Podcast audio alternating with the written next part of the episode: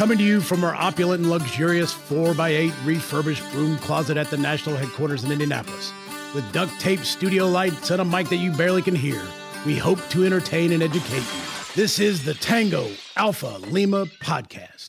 They call me crazy cause I'm facing all my giants. They try to scare me into thinking I can fight it. They tell me I should never even think of trying. But that's just me, I'm gonna live out in defiance. All right, there is no way I'm going to wear a Hulk mask the entire show. Like, I would have done it, but it is ridiculously hot in here already. But hello, hello, hello, and welcome back to Tango Alpha Lima podcast. I am your host, Mark Seavey, Special Projects Counsel. I uh, now have to wear glasses because I'm so blind that my contacts, which are minus 11, which is ridiculous, I can't, yeah, I can't. I'm see- negative 1050. Are you really? I Wow, am. we're in the- Oh, yeah. So now when I wear my contacts, I can see a bird poop at 100 miles, but I can't read a computer screen. you got a superpower, is what you have. Yeah, it's it's awesome. I always Uh, tell I'm people I can see into the future. I, You guys, you two make me feel like Superman because I'm like negative four or something. I, like, and I've been wearing negative nine contacts, so it was like, yeah, that might be the explanation for my headaches. Anyway, I am joined as always by my co-host Ashley Gerbolja Maldonado from DC. Hello, Ashley. And she is going to be in rare form today, so I am really looking forward to it. Usually, Ashley, for those who uh, who don't get the uh, the beauty that is Ashley after a show when she gets fired up, it is spectacular. So, uh, and also we have Jeff out in LA by way of Michigan. And I'm already being yelled at by Holly for moving in my chair. But you know what? Don't get me a squeaky chair. Uh, so, Jeff, I'm going to actually start with you because right before we came on, I was reading Science Magazine, and it was saying that the threat of the San Andreas Fault has been quadrupled here recently due to earthquakes in the area. And I know, I know you felt one of them because it was on your Facebook. So, what's the bigger concern, though? The earthquakes and the San Andreas Fault going, or the ensuing tsunami? And would you consider wearing floaties like 24 7, no matter what you do? Okay, you were talking about your eyes. Are those the floaties you're talking about? Or are you talking about swimming? No, you know, like the floaties. So just when the 100 foot wall of water strikes your apartment, you won't. All right, so you do, you know that I'm from Michigan, which is tectonically stable, Yes, it and we have all kinds of weather. We have we have if you have tornadoes, you hit the low ground. If there's flooding, you hit the high ground. In California, the ground frickin' betrays you. There's nothing you can do. There's no warning about it. I keep U-Haul on speed dial because the the first big one that I feel, I'm probably gonna be, you know, peace out of here. And I've I've heard that uh, San Andreas story the last time we got one, and you know, and it's amazing how people don't people don't know about plate tectonics. Like, no, all these little ones mean that the pressures are going to be released, and yeah, like if that is on the fault, on the exact fault, but if it's on faults surrounding the big fault, you can actually be sending plates to add more pressure. So it's it's gonna suck. And this week, I'm just worried about the hundred plus degree heat every day. yeah. Yeah, it's uh, kind of terrible. Well, I mean, there's only so many places you can go anyway because the Yellowstone supervolcano is going to go sooner or later. So your options are pretty limited. Right, and if you're if you're playing bingo, I mean, if I go back to Michigan, I'm dangerously close to Ohio, which is just dangerously. Toxic. Like, and can you imagine if like all the ash lands in Ohio and so they all moved to Michigan? Oh, oh man! oh no, Oh. You know what? The safest place to be is the Midwest. I'm just going to throw that out there, okay? You're going to get me fired up and it's too soon. But I'm literally looking at a tectonic map right now and you are on the ring of fire, my friend. Yeah, You're going to feel my fire. And frankly, I'd rather be close to, you know, the, you know, 1% of natural, you know, water that's drinkable. So, you know, I got that going for me. So keep poo pooing on Ohio, Michigan, man, because we're going to see what happens because you might be able to catch a flight quick enough to escape your Wow, fate. she is so she's so fired up. She's missing facts. Michigan is bordered by twenty Yeah, I know, of but the Earth's are you really going to go back? Because I don't know. I, I mean, they love me there. Will you? I did watch the. I did watch a cool special uh, about Ohio where they had that uh, that ice tsunami thing that struck Ohio a couple of years ago. Do you remember that? Where ice had Oh, formed a on polar the lake. vortex. Well, the ice had formed on the lake and then it melted, but the wind picked up, and so it pushed all the ice up onto shore, and it didn't have anywhere to go, so it kept pushing further and further, and it like destroyed all these houses. It was awesome. If you get a chance, look it up. I, I literally can't remember the name, but it's like a a tsunami of ice, and it, it moves. You could outrun it, but you can't move your house out of it. Like it is, and it just wiped the area out. It's pretty pretty cool. All right, we are going to start uh, on topic one here with an article from the Hill newspaper, and I wanted to talk about it because uh, everyone it comes up literally every year. Every year, someone either blames it on the president or the Congress when it's neither of them is involved. But the article is uh, Trump says he has rejected Pentagon proposal to slash military health care. President Trump said Monday night that he rejected a proposal from the Pentagon to cut military health care by 2.2 billion during the pandemic. The president tweeted this rebuke hours after Politico reported that the Department of Defense officials were suggesting cutting health care over the next 5 years as part of Secretary Mark Esper's cost-cutting initiatives. Quote, a proposal by Pentagon officials to slash military health care by $2.2 billion has been firmly and totally rejected by me, Trump tweeted. We will do nothing to hurt our great military professionals and heroes as long as I am your president. Thank you. This literally comes up every single year, and every single year, people panic about it or blame the president. Usually, the president here actually, I think, did the right thing by tweeting right out, right out of the gate, "This ain't happening," which is the same thing every previous president has said. But this measure has been, the Pentagon has been pushing this for at least the 20 years I've been working here. And every year it gets rejected. But so if there are people out there making hay out of this uh, Pentagon proposal to slash military health care, just don't buy it. Jeff, what do you got on this story? Well, since we're going to bypass all the political stuff, I'm wondering what's going on in the Pentagon that they think that this is okay.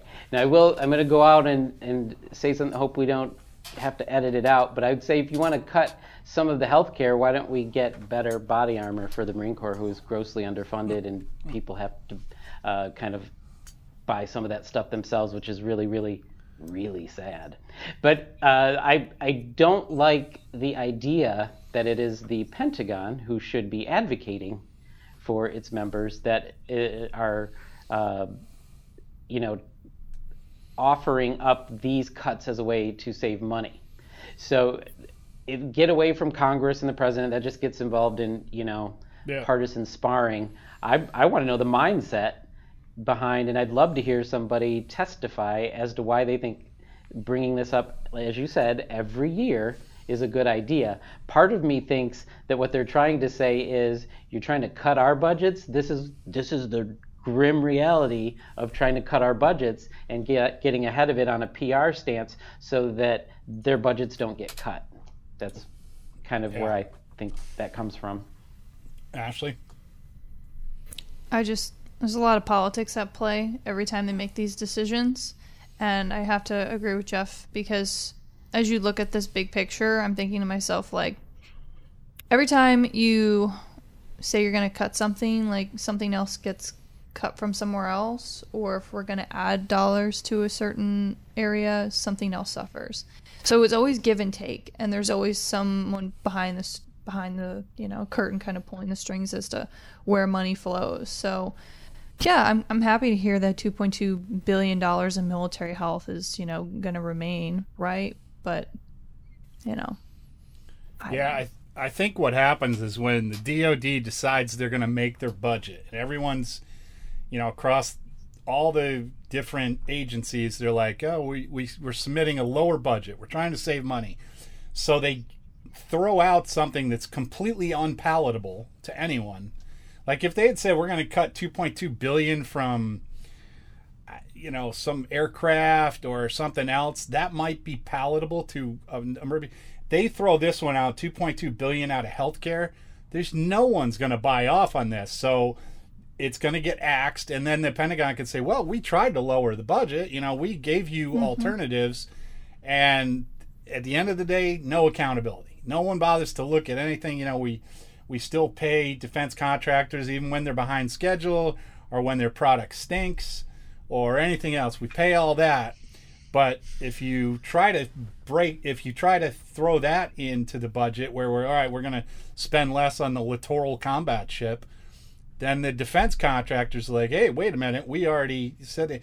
And congress might very well cut those things but instead, they talk about cutting this or cutting the A 10, which is, as far as I'm concerned, one of the best aircraft that's ever been made. But I don't know. Crazy, crazy, crazy, crazy. I think what's what else is interesting about this story is it woke the beard up. We talked about Ashley getting feisty, and boy, you're already revved up now. We got to catch Oh. up to. That's why I got the I got the Hulk mask. It's been a so yeah.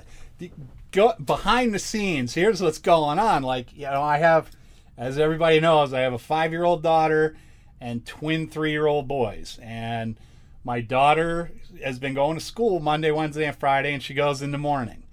And now my one son, who is not quite as verbal as he should be, so he's he got into a developmental preschool where he can play and learn to talk and everything. And they decided to put him in the afternoon session, which is in the middle of his nap. So now the three year old does not get a nap. And then he comes home and he hasn't slept, so he's cranky. And in the morning, like this morning, I left the house at I think 8:15. He had his shoes and his backpack on, and he was like, "School, school, school doesn't start for another four hours." And the kid's standing there at the door. So not a happy time at Casa de Seavey. So ergo the Hulk mask. You would not like me when I'm angry. This is angry, man. Stupid Brownsburg schools. Put him in the afternoon or put them in the morning. I love it when you're angry. This is amazing. Ah, ah, it's it's been a day. It's been a day and a half already. Has your school st- district gone to the AB? Are they doing like AB classes, partial hybrids? Uh, my sister in law is a school psychologist. My other sister in law is trying to get into the school system. And like, there's just been an interesting, I would say, unorthodox pattern in which school districts are determining what works best for them. So, like, one that borders each other, very completely different. Like, it's just been a bizarre thing to Well, we didn't even know he was get we he, was- we didn't know if he was getting into school. They didn't tell us for the longest time, and then they're like, "Okay, we're gonna we're gonna have a meeting with you on Friday to tell you about his stuff." And it was like, "Okay, great." And then Thursday they're like, "Get online tonight and meet his teachers." And it was like, "But you didn't tell us he got in, all right?" Like the whole thing has been cockamamie. And I mean, I feel for the teachers. They don't know what's going on any more than we do. And I asked my son what he did, and he's, you know, he's he's got markers all over his face, and he's like, I played with blocks. It's like, okay. I mean, it's not like I was expecting him to come home fluent in trigonometry at age three, but like at the same time, like, but his teachers are like, yeah, he uh, during recess he went over into a corner and curled up and went to sleep, and I was like, then I got mad at him because it's like I can't go to sleep unless I go through like you know, yoga, horse tranquilizers. I have to listen to books on audio, like, and then I have to get my heartbeat at the right pace. Like, it takes an act of Congress to get me to sleep. And this kid walks over into the corner during recess, lays down to go to sleep. Like, I, I, I don't like my kid right now. I just, I just, I, I, I, I don't like him. Like, We have that how on dare recording. You? How One day. dare you? How dare you flaunt your ability to go to sleep so easily? Ah, yes. real Yeah. fired up. No, I do. It's love nap my- time. I do love my son. It is nap time. I'd love to take one. I'd love to take a nap too. I'm gonna second that. I, I, I can't. I Close if we don't get off this. Just watch me start to Just- fade in the right. background. let's let's start talking about Lord of the Rings and then watch Jeff take a nap. Yeah, we can get you to go to sleep real quick, bud. Don't challenge. All right. Well, let's take a quick break to uh, pay the bills, and we will be back with you guys in a second. Ding-a-ling, ding-a-ling. So you were discharged with a 20% disability rating, but now you can't hear so well and need help. Contact an American Legion service officer. Service officers are free of charge and they help all veterans. Find one near you with our online tool at legion.org forward slash service officers.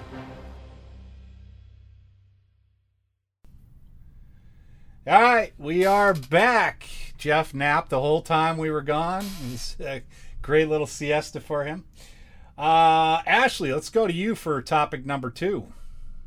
Awesome, awesome. So this is an article that we found on military.com, and it's entitled "The Rise of Female Commanders in Combat Arms." And it's very, um, it's it's a good timing because we just had Amanda Huffman on from the Women in Military podcast, and we had had a similar conversation about women in combat roles and how in past they were just kind of cued in as attachments and that's how we were kind of like doing this weird funky experiment that the military loves to do right but in a lot of these ways, women have already been in these roles or they've been attached to, um, you know, combat arms in some way, shape, and form. So, regardless, you know, the Army has been slowly integrating women to ground combat since uh, DoD opened all military jobs to the troops in 2015.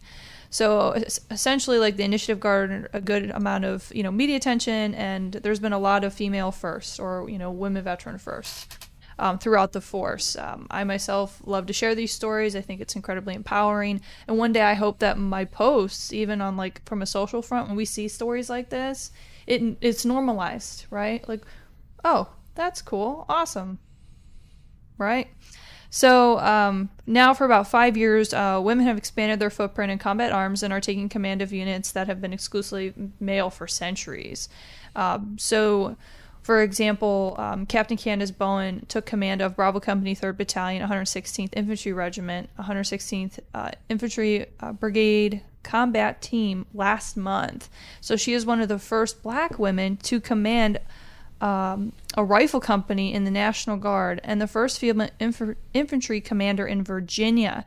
That company's history traces back to Confederate General Stonewall Jackson's brigade. So if you think about the milestones that are being hit right now, it's obviously it's, you're you're garnering a lot of positive media attention about this. Um, and we're really looking at you know gender integration into combat arms uh, since it's really been kicked off since August of 2015, when, for example, Captain uh, Kristen Greiston uh, Shaye Haver became the first woman to graduate Ranger School, which is again one of the more or most grueling military courses in the world. So. I believe Greece, she or Grice, excuse me, Greece, Grice. she's super high speed. She just became uh, the Army's first female infantry officer or was. Or I'm, became, I'm just right? I'm just laughing at Jeff's face when you said oh, Ranger School like, was one of the toughest because he's like, yeah, I don't know. I it's you know. yeah, all right, yeah, okay, says the Marine. So Javier she, or Haver, Haver, I don't know why I'm saying these so poorly today. I'm dyslexic for the group, and I am not doing hot today. So. Uh, she ended up taking command of a rifle company at the 82nd Airborne Division in 2018, and she uh, has been since promoted to major. So I just want to give a shout out to all my lady vets out there who are, you know, serving or who have trailblazed and did not receive all of the due credit for making these opportunities open um, to the next wave of, of women. So that's that's what I've got. I'm going to pitch in on that one first, and there's a reason the unit that she took over, Bravo Company, 3rd Battalion, 116th Infantry Division, out of Woodstock, Virginia, happens to have been the unit that I served in in Afghanistan. Oh, so nice. she would uh, she is the new company commander to the company. Uh, interestingly, the company commander right before her, I believe, there may have been one in between, was a PFC in my platoon when we went to Afghanistan. And fast forward 15 years, he was the company commander of the same unit. So I went into that unit as an E5. I spent eight years there. I came out of that unit as an E5 with no no good conduct medal. So no, it, uh, it's a it's a great unit for those. Uh, the it's in Woodstock, Virginia, which is kind of uh, a little bit in the boondocks. It's out in the Shenandoahs, and that unit um, was pretty special because I know that when we went to Afghanistan, the enlisted infantrymen in that unit probably averaged two to three years of college. Like I had I had a law degree. Uh, one of my one of our alpha team leaders uh, had a master's degree from Georgetown and worked as a GS 16 at the Pentagon in G2. I had a Russian linguist uh, that had that's now a PhD uh, student.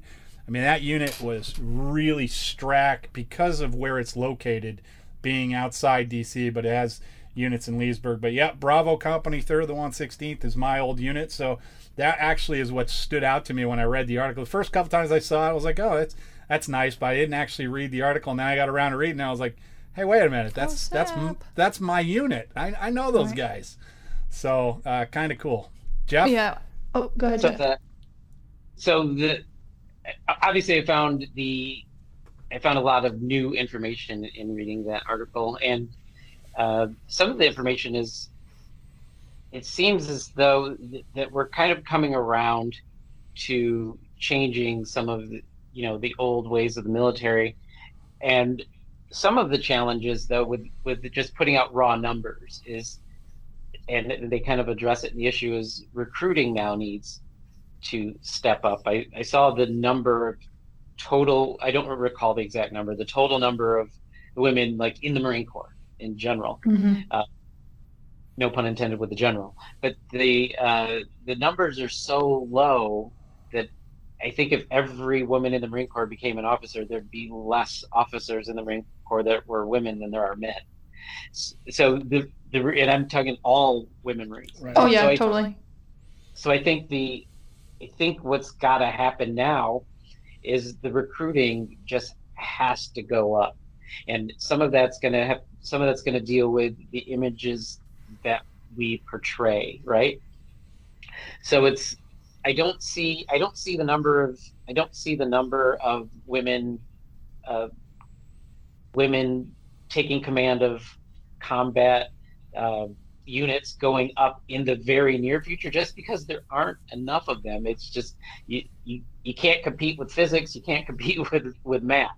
And the math here says that if every woman officer decided to be in combat tomorrow and and and and let's just say i don't know the percentages of people who are suited for that kind of leadership role. Let's just say all of them were suited for that kind of leadership role.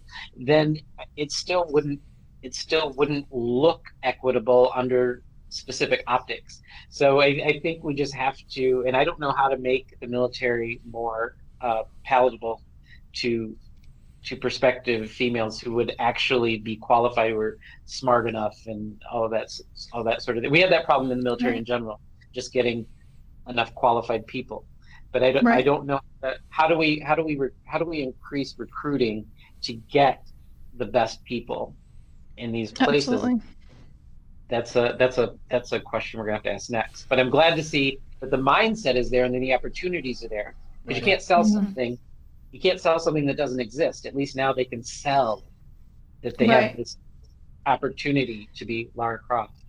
And I Yeah, think you that- bring up a, a good point because you know the army found that only a, a tiny fraction of, of women officers, uh, you know, and NCOs are interested in joining the inf- infantry and armor fields, right? So depending on where you're at in your career, your your skill level, like, do you want to be in that leadership capacity, right? So like now you're you're starting to like comb through folks that have have all the boxes checked in order to you know take this leap or be a first of first or you know step into an infantry or armor leadership role. And the numbers that you were referring to um, that you can think of for the marine corps so it's not only did they have the fewest number of women uh, with 8% enlisted and it's 9% officers whereas the army i believe it's it's 14% are, are I'm trying to think. Um, I think it's 14% for Army enlisted and 19% for um, its officer corps.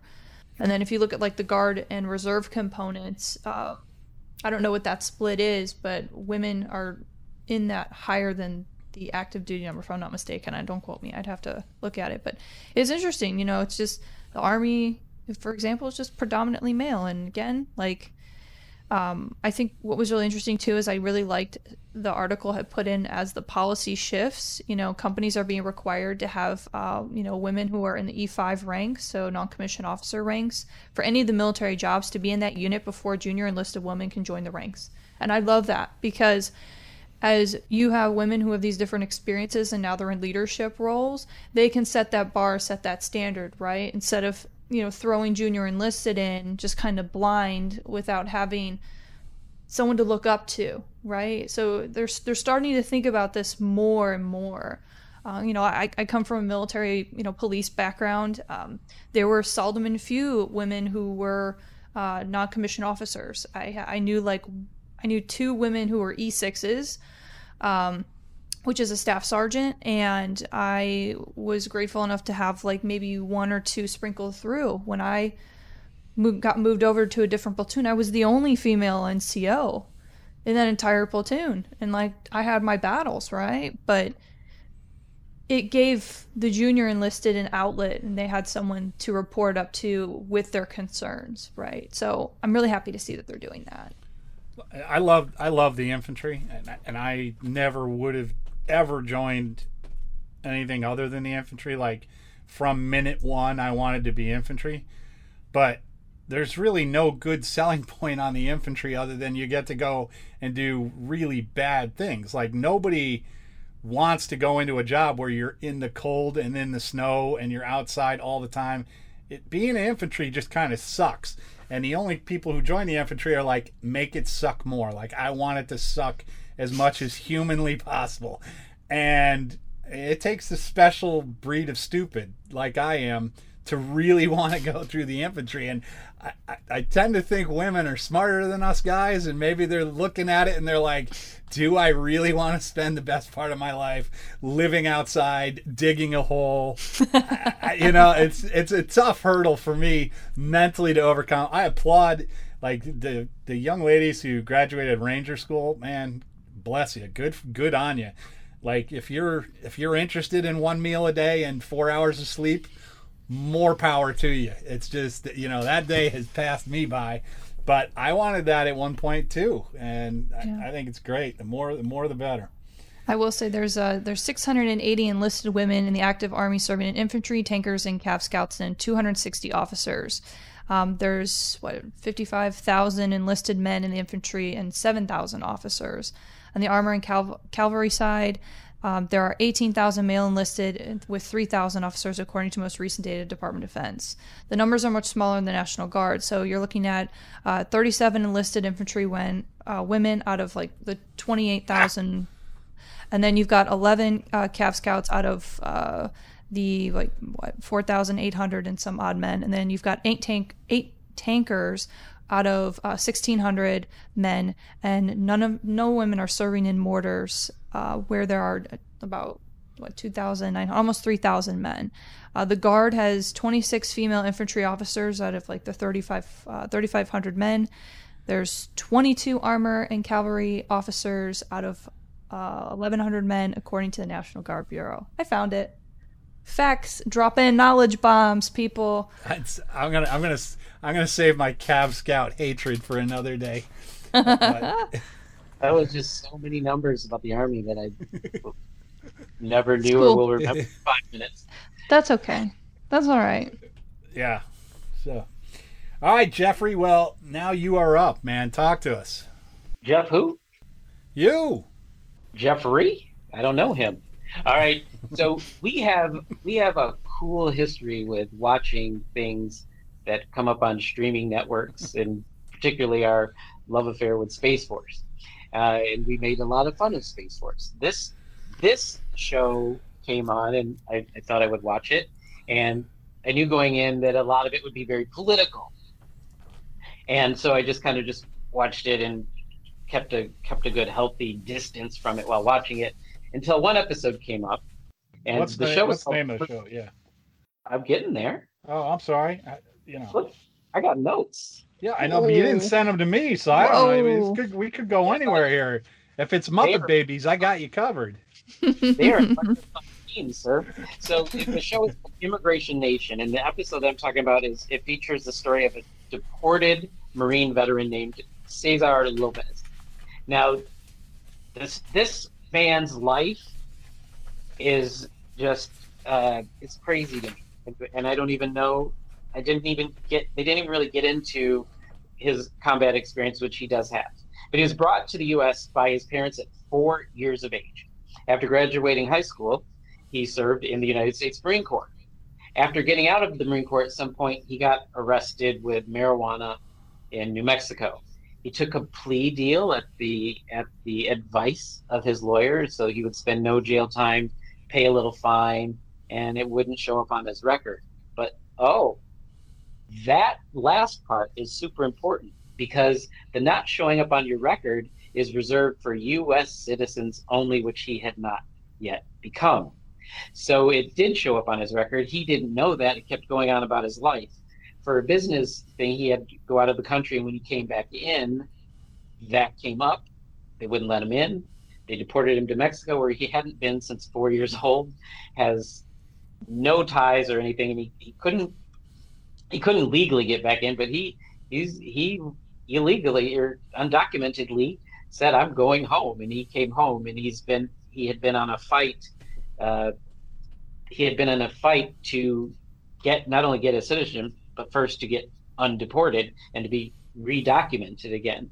Uh, he, to do that, he needed to get for a marijuana possession charge. He needed to get the governor of a state he doesn't live in to pardon him for that really old, very minor crime. And it, if you can imagine the logistics of trying to. Whoa! Bingo, card. Bingo cards, my friends. There was a dog. So if you can imagine the logistics of trying to get to a governor of a state and ask them to pardon you for a really small crime, uh, it was very difficult for him. And spoiler, I think after the show, he did finally get it, and I'm sure having a Netflix camera crew helps with that. So the the cool part is the American Legion has not one but two two different resolutions that deal with military related folks and uh, citizenship. And these were both in 2018. And resolution number 50, or sorry, resolution number 10 is the the more pointed one here. It's for expedited citizen applications for deported veterans.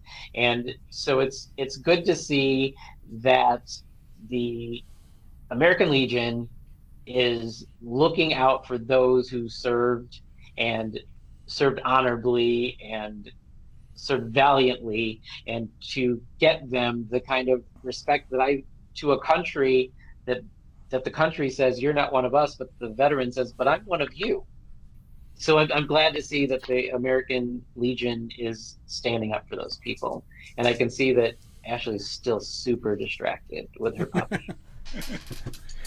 I, I, just did want to read the uh, resolve clause on that uh, resolution that Jeff mentioned, but the American Legion urges Congress to enact legislation to permit the granting of citizenship to deported veterans if their discharge is honorable and they do not have a felony conviction.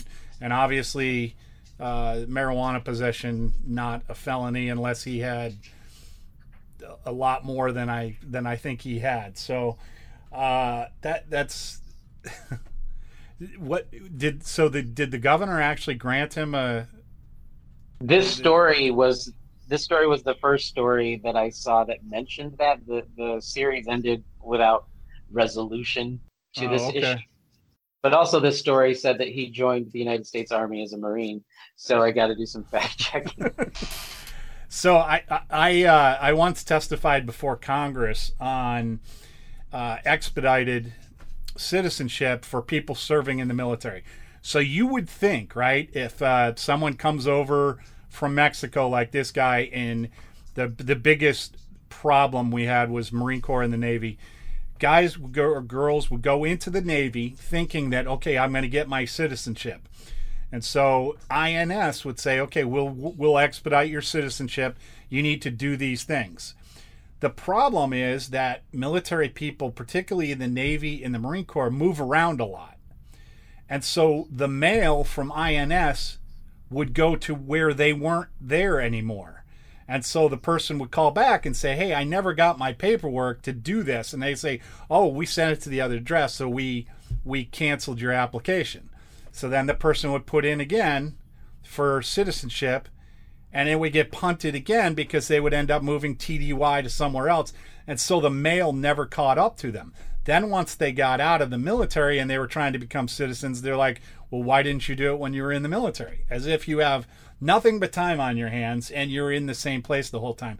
It's really insane to me how much they go through. Like, if you have to to get into the military, they're doing a background check anyway. And if the person's willing to serve in the military, I, I, I was flummoxed by it, and it a lot of it is literally there's no bad guy per se in this. It's just a matter of the reality of life. Is the INS gets the application, and they're like, okay, we need these things, but by the time they tell you we need these things, you're off somewhere else. You're out in Okinawa, and then they send the mail to Okinawa, and by that point you're back in San Diego. So it never caught up to people, and then a lot of people, for reasons that still don't aren't entirely clear to me think that if you go into the military, your citizenship is automatically granted. Clearly, it's not. And I will say that the DoD has been much, much better about this of late than they were before. But it's still just, I mean, a, a minor pot charge keeping you out of the country. I mean, that's that's crazy. Like, especially when you haven't been in that country since you were four. That makes it a little difficult to to get around, I would think. Ashley, what do you got on this one? I'm sorry about my dogs. Uh oh. Uh oh, we lost Ashley. I'm sorry. I'm I'm sorry Uh-oh. about my dogs. I had to I had to do a courtesy uh, mute while my dogs were losing their everlasting minds, chasing the front door back and running and literally slamming into the glass door in the back. I don't even know what they knocked over. So there's there's gonna be good stuff after I'm done here today. So I I yield my time, gentlemen. Ashley has chosen to yield back her time. So we will take this opportunity to go to another ad break, and we will see you guys back here in just a minute.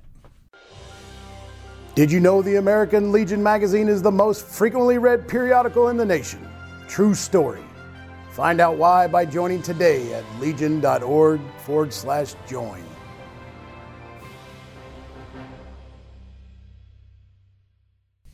All right, we are back here, and we have one, two, and three. We've got well, we got four, I guess. So, rapid fire number one. Here's a task and purpose article. Special Operations Command didn't consistently document whether more than $800 million in gear met key performance metrics or not. And the basic gist of this one uh, U.S. Special Operations Command over two years failed to adequately track whether hundreds of millions of dollars in specialized equipment fully met the key performance metrics for the special operations who was fielding it. And they're talking about some of the, the audit covered 10 of SOCOM's most expensive programs, uh, totaling more than 1.4 billion. All right, so we've they got 1.4 billion, and we already talked about the 2.2 billion they want to cut out of medical. But anyway, these things include the AC-130 Ghost Rider Precision Strike Package modification, the that is. Uh, wearable tactical local area network, the field computing device, small glide munitions, and non-standard commercial non-standard commercial vehicle. Wow. I just I hope- figured out I- save some money. You, guys you think Thanks. that's got to be like some sort of Mad Max dune buggy, doesn't it? I I guess non-standard commercial vehicle. I don't know what that means. I I'm like I literally am trying to like Google some of these one. It's like when they give you the like the NS number, the non-collision. They're like, oh yeah, read this off when they give you your coffin box of gear. And you're just like reading Yeah. everything out, and you're hoping that like you have everything, and your supplies like uh huh uh huh. I remember we used That's to what I'm picturing. we we would get stuff with like holes in it and everything else from CIF, the Yeah. Central Issue. You'd get all this crap. And then the minute we deployed, it was like a candy store. They were handing you all these new things you've never seen before, and you're like, "Oh man, this is the greatest thing." Meanwhile, these SF guys probably have every toy known to mankind, and apparently they weren't reporting back on whether any of it worked. Hmm. Probably didn't take it out of the plastic bag. Well, I mean, I knew some hope- soldiers like that. They were they was giving them like these uh, outdated chem boots, and I remember we would have to like bring things back. 'cause they would have to like. Remember when they gave out the, like the big plastic totes? I had soldiers and like of course these are like my non-commissioned officers. They would come in with these big plastic totes because they were like, oh, we're like you know we're taking that. We're I don't know what the heck the, the verbiage was on that, but they were just like, yeah, we're. I used to I, I used to love those NBC boots because I remember they would hand them to me and I'd be like, "Dude, these are size eight. And they're like, "Yeah, well, I wear a size 13. Like, how exactly is this going to be of use to me?" And they're like, "Well, that, that's all we have." It's like And so now I ha- Overcome. yeah. that now I have to carry around rubber boots that are literally five sizes too small for me. That doesn't seem like a really appropriate. And then when you take them back to CIF, they're like, "Oh, these are these are Oh, dirty. We these can't are take dirty. these Go back." clean these again. Like, are you kidding me? Like this, it's still in the plastic it came in, dude. How can it be dirty? Cra- I don't know. What, what do you? Marine Corps doesn't have CIF, right? What do they have? Where they issue your gear? We call it supply. What's that? call it su- Supply. It's just supply. Because we had CIF, it was like you had to go and it had these like lines, and you stood in the line, you held your bag out, and they put like two gloves in it, and then you moved to the next thing. But it was called CI, I think it was Central Issue Facility, or I can't remember. You also have to remember, I was admin in an infantry unit. So basically, this process you're talking about, I might as well have been in the Air Force. They just brought me things. Yeah. Ah. I- all, ah, ah. all I remember was them complaining about everything you brought back, and it was like, "Oh well, this you, you got to go scrub this." And it's like, scrub it. It it's literally in the packaging it came in, dude. There's nothing Yeah. to scrub. Uh, if, if you missed out on the joys of CIF, So fun thing, I found that purpose build that non-standard commercial vehicle. It's literally like I just found a slide, which is some total OPSEC kind of stuff, but it's like modifications to this Toyota and Ford vehicles. It's literally 360 armor, and it's got like a bunch of integration, off-road suspension. Like it's it's just like a doped out truck. it's real So it's- basic. it's like what everyone owns in Louisiana. Probably it's the same exact thing.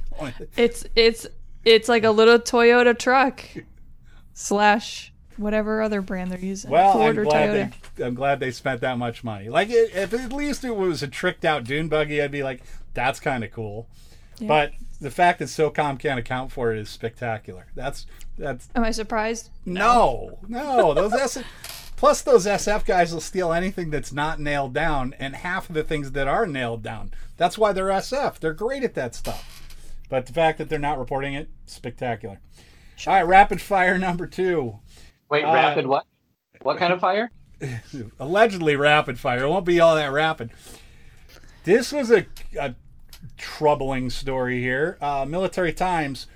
No coalition casualties as U.S. troops and Syrian defense forces return fire on pro Syrian regime forces in Syria. So, U.S. troops and Syrian, excuse me, Syrian Democratic forces exchanged fire with pro-Syrian regime troops Monday, but there were no casualties. And here's a quote: After receiving safe passage from pro-regime forces, the patrol came under small arms fire from individuals in the vicinity of the checkpoint, according to a media release from the Combined Joint Task Force Operation Inherent Resolve. Coalition forces returned fire in self-defense. The coalition did not conduct an airstrike. No coalition casualties occurred. Coalition returned to base. Incidents under investigation. That's troubling, is it not? Uh, yeah. but it's it's a the silver lining here is that people need more training if there were no casualties. So the, Oh yeah, uh, it's a bittersweet comment. Yeah. right? I mean, it's it's uh everything. Every it seems like everything in every situation and scenario that we find ourselves in is is always just this close yeah. to just. I mean, always every second of every day is this close to going zero to a hundred. I what what would have happened if they if they you know if they were like hey we're taking fire, and they called in close air support and whacked a bunch of these guys. it could be full. It could be full on conflagration right now. I, I don't know. It's a, that's Can I just say the the power of Twitter really quick? Because in this article, it literally shows the OIR spokesman, and it's got like the full tweet, and then it has like a picture of the the full statement. Like, what did we do? Like, I don't even know. What did we do before social media? Right? Like, nobody would have known, right? I'm just like, this is so transparent, but also slightly alarming from an OPSEC standpoint. yeah. Just just throwing that out there. You know, Wow, you guys are too a lot of young to- briefs. Go for one. We had to wait until that guy took the podium. We'd see all the, we'd see all the video of bombs falling, and then what was it Pete Williams or whatever that guy's name was? I can't remember. Pentagon spokesperson would get up there and talk for like two hours, and everybody would listen. Now you just go to Twitter. I guess you can find out just about anything. I don't know. Let's hope that one stays safe. All right, uh, here we go, Jeff. Rapid Fire 3 Stripes article Space Force units are already operating worldwide, and experts expect more to pop up soon. Uh, now, I'm not going to read the whole article. You can go and find this article, but the one part that I did find interesting was that one of the sites is Thule, Greenland, which I have had the pleasure of going to Thule, Greenland. And if you ever get a chance, which it's very unlikely, but Thule, Greenland is so far north that you can't see this. You can't see the northern lights because they're out of the horizon to the south. So there is stinks. about yeah, about every half mile or so. There's a little block house of concrete with a heater and food in it, and the reason for it is polar bears. When polar bears come onto the base, they're not allowed to kill the polar bears. So everyone holes up in these little concrete boxes with heaters and stuff. Like Thule Greenland is a wild place, but they one of the things they had there, um, and I can't remember the exact title of them. Oh, here we go. It's the 12th Space Warning Squadron at Thule Air Base. Those guys, it is awesome because it's probably two or three miles off the base, and like the vehicles, you have to keep the vehicles plugged into an electric socket because otherwise the vehicle will freeze solid. But every morning when I would walk to the chow hall, which was about 100 yards, my beard would freeze solid and I would stand there and pick like icicles out of my beard while I was waiting for breakfast. It's So Thule Greenland is wild. Greatest party I've ever been to, Thule Greenland. They had a Danish punk band that was playing up there. They, I went up there. It was they had what was called the first light celebration. So Thule doesn't get any sunlight for four months, and then on the first day of sunlight, the sun is up for exactly six minutes. It just goes bloop, and that's it. So on that hmm. six minutes, all of them go outside in like shorts and Hawaiian shirts in minus 57 degree weather, and they celebrate the return of the sun, and then they have a huge party. So now Space Force is having this party with the Greenlanders and the Danish and whoever else. So I have Space so many Force. questions. I have so many questions for a rapid fire segment. This is not fair. this is not fair. You take it to the comment section and, engage engage with your. Actually, I needed to. I should. I should hook us up with a trip to uh, to Greenland. It, Cool. it, I'm it down. Was, I mean, there's a little hotel there. I, I, uh, I will admit that it was the most hungover I've ever been in my entire life. The f- day after that party, and I was laying in bed, and I could not find the remote, and the TV was stuck on what was called the Westerns channel, and it was the Big Lebowski, and it played ten times back to great. back to back to back to back. And because I couldn't find the remote, It's like I being on a cruise ship circuit I where they just play the watched- same movies. I watched The Big Lebowski ten times while I prayed for death in north of the Arctic Circle. Wow. Spectacular place. I, I don't know where the rest of that was going, but that's Space Force. God bless them. And and that's rapid fire, folks. Wow. We're back to the. We're back to Space Force, which brought it up. But it does. Greenland. Greenland has more things to do there than Los Angeles does right now. We're all places Uh, all. Thule, Greenland had a Irish pub, which was fairly nice. It had a bowling alley. Um, that was about it. There wasn't a lot to do in Thule, but it was pretty neat because they uh, they have these. Thule, Greenland is exactly halfway between Washington D.C. and Moscow.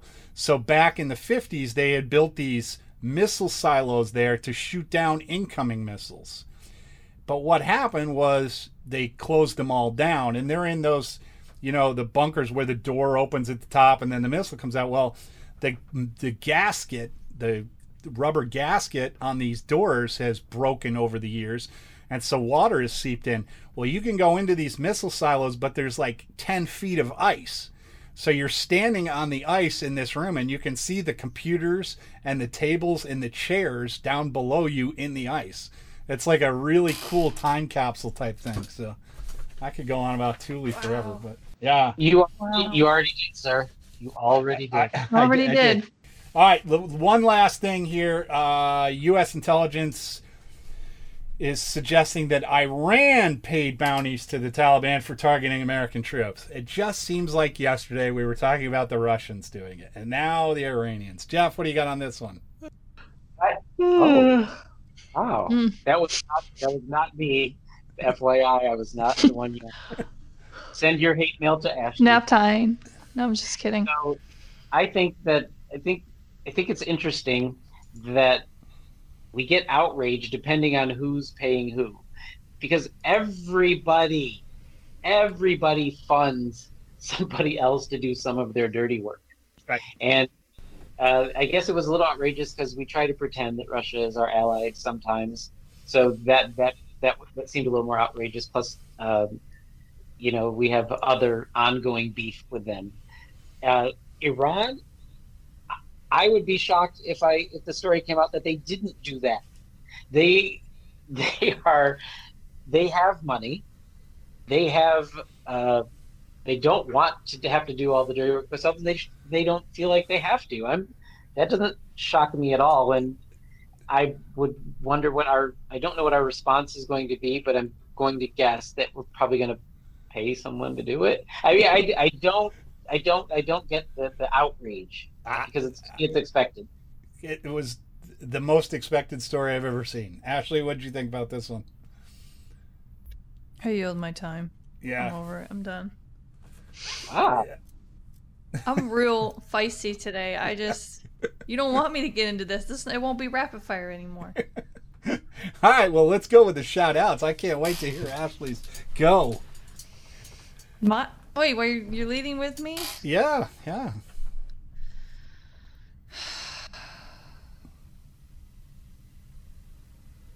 Is it me?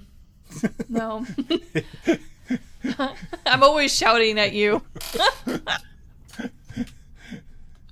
Totally caught me off guard, but I would like to uh, give a shout out to my home post, uh, American Legion, Virginia or Department of Virginia, American Legion uh, Post 180 out in Vienna. Uh, I want to thank you guys. I know that my classes now conflict with me attending meetings, and I appreciate all of you. But thank you for everything you guys have been doing. Very sweet. Oh, now I feel bad. I do. I, I almost do if I had feelings. You don't. Continue. Jeff, what do you got? Oh, I got a twofer real quick. I just wanted to say if anybody in the in the Legion universe is participating in the 100 Miles of Hope, which is talked about on a different episode of the show, so I won't go into it too deeply. But our super producer Holly designed those shirts, and I'm not gonna lie, they don't suck. I love the design, so thank Holly for doing that. Uh, my second one is to my friend and fellow Post 43 Legion. Oh, there's the shirt.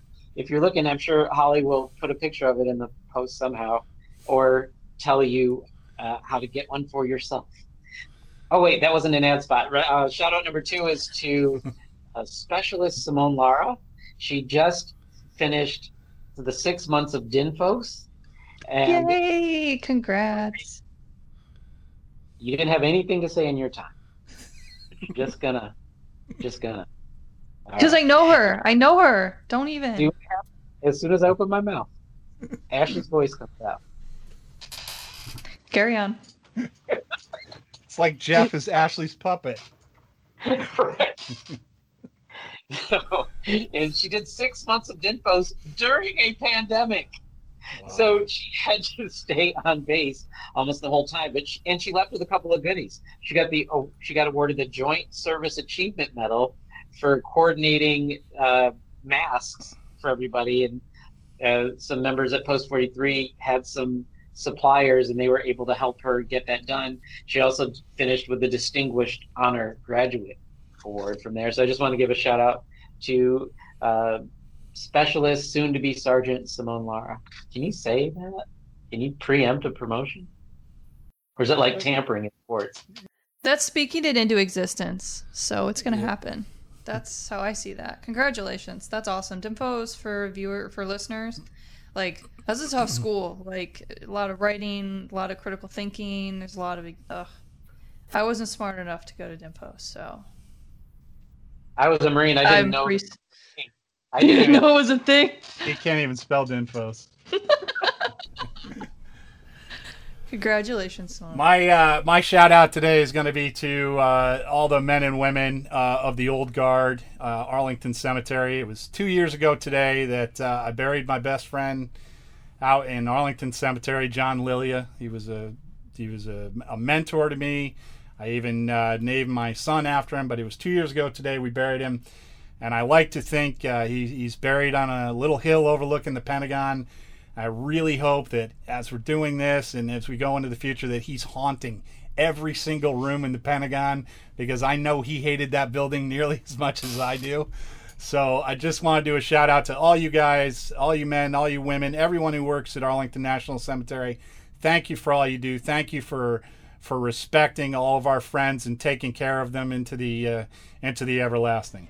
And with that, we'll say goodbye, guys. Thank you for joining me again. I will probably see you again in about five minutes. So the rest of you, we'll see you next week. Bye.